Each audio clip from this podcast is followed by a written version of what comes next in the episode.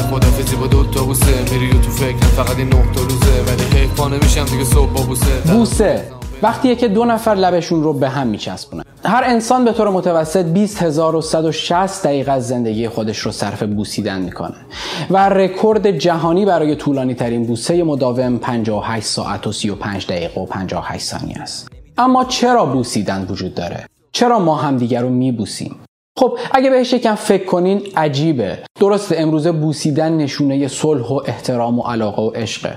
اما وقتی برای اولین بار دو نفر همدیگر رو بوسیدن آیا یه جورایی عجیب نبوده؟ خب بذارید اول از چیزهایی که می‌دونیم شروع کنیم. بوسیدن حس خوبی داره و خب واقعا هم برامون خوبه.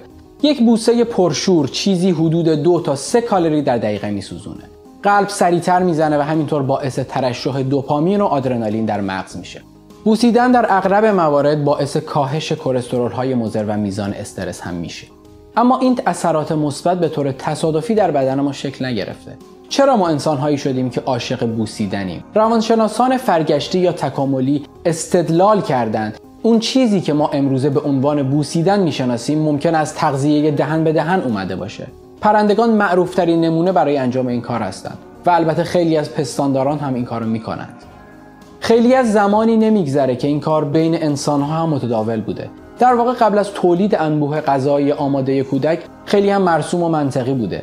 آلیشیا سیلورستون بازیگر و مدل آمریکایی یک ویدیو از خودش در حال غذا دادن دهن به دهن به بچهش در اینترنت منتشر کرد که البته به نظر بعضی هم عجیب می‌رسید.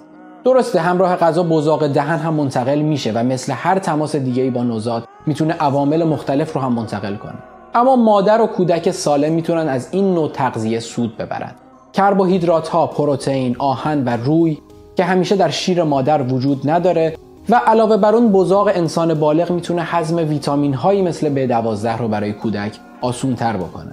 بنابراین تغذیه از طریق دهن ریشه در صمیمیت و اعتماد و نزدیکی داره. در این حال بزاق دهان اطلاعاتی رو هم از میزان سلامت و اینکه کی هستید به شریکتون منتقل می‌کنه.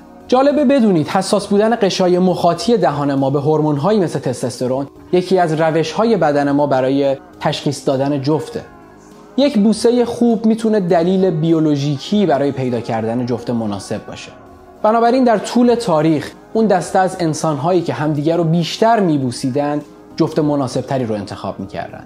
و تولید مثل موفقتر اونها همه ما رو انسانهایی عاشق بوسیدن کرده. نوزاد انسان از زمان تولد تا چهار ماهگی فقط می‌تونه اشیایی در فاصله 20 سانتی متری رو تشخیص بده که عجیب نیست اگه معادل فاصلش تا صورت مادر در زمان شیر خوردن باشه.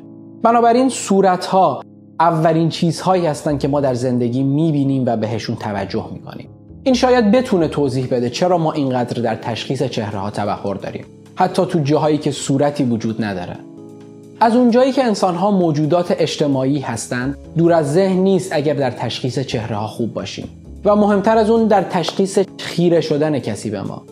شکارچی که نیاز به مخفی موندن برای شکار داره طبیعتا نگاه مخفیانه تری رو هم باید داشته باشه.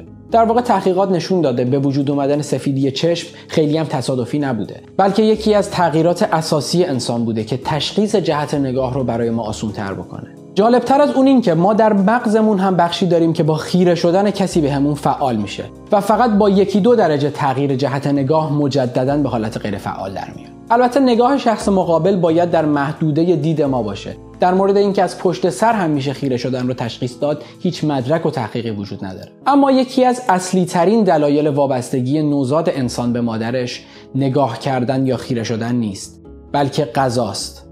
تئوری اینه که ما عاشق مادرانمون هستیم چون به محض تولد اونها منبع تغذیه ما هستند ولی چی میشه اگه این غذا نه از یک مادر مهربان و دوست داشتنی بلکه از یک مادر بیروح مکانیکی بیاد در سال 1950 هری هارلو در دانشگاه ویسکانسین سری آزمایشات بحث برانگیزی رو بر روی میمون ها ترتیب داد. یافته های هارلو جنبه های شگفتانگیزی رو از درک وابستگی برای ما آشکار کرد. البته با استانداردهای امروز این آزمایشات تا حد زیادی غیر اخلاقی بودند. در یکی از معروفترین آزمایش ها هارلو میمون ها رو به محض تولد از مادرشون جدا می کرد و اونها رو در یک قفس با دو مادر مصنوعی قرار می‌داد. یکی راحت و نرم و گرم اما بدون فایده و اون یکی سرد و مکانیکی اما همراه با غذا وقتی هارلو و تیمش بچه میمون ها رو میترسوندن به جای اینکه به سمت مادری که بهش غذا داده بود بره در آغوش مادر نرم و راحت اما بدون غذا آروم می‌گرفت. این نشون می‌داد برای پرورش نوزاد راحتی و آرامش مهمتر از تغذیه است. حالا همینطور پس زدن رو هم آزمایش کرد. هر بار که بچه میمون ها می‌خواستن بغل مادرشون برن با استفاده از فشار هوا اونها رو دور می‌کرد. اما به جای پیدا کردن منبع دیگه ای برای آسایش میمون ها بیشتر از همیشه به مادرشون میچسبیدند. جالب و عجیب این که نیاز غریزی به آرامش و آسایش اونقدر قویه که پس زدن اونها باعث وابستگی بیشتر میشه. اکهارت هس همین آزمایش رو با جوجه اردک ها تکرار کرد. اونها رو با شوک الکتریکی از دنبال کردن مادرشون منع کرد.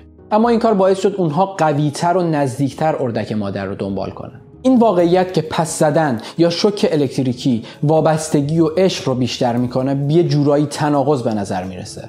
اما تناقض هم می‌تونه به ما یاد بده.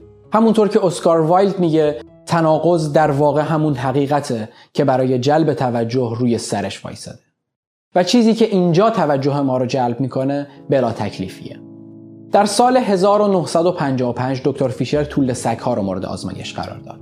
اون و تیمش ها رو به سه دسته تقسیم کردن. دسته اول وقتی که به ها نزدیک می شدن مورد نوازش قرار می گرفتن.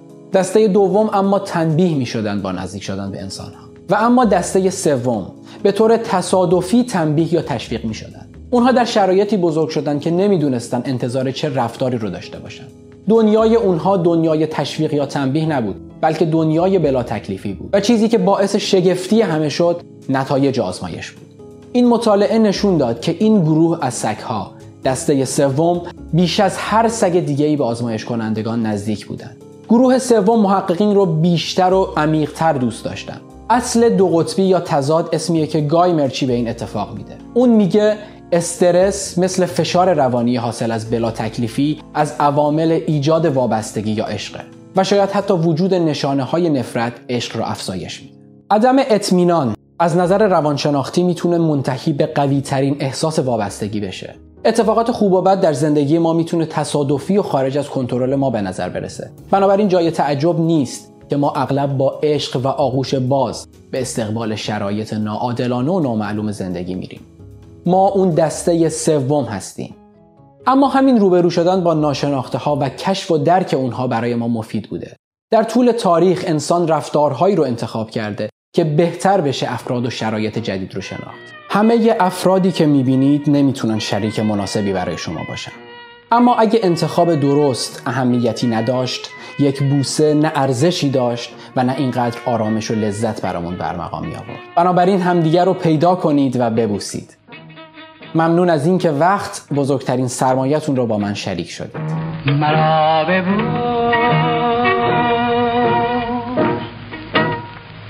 مرا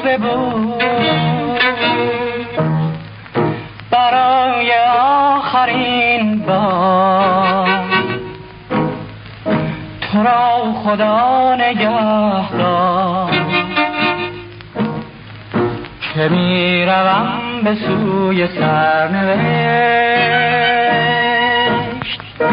بهار ما گذشته. گذشته ها گذشته. برم به جست جوی سرنوشت.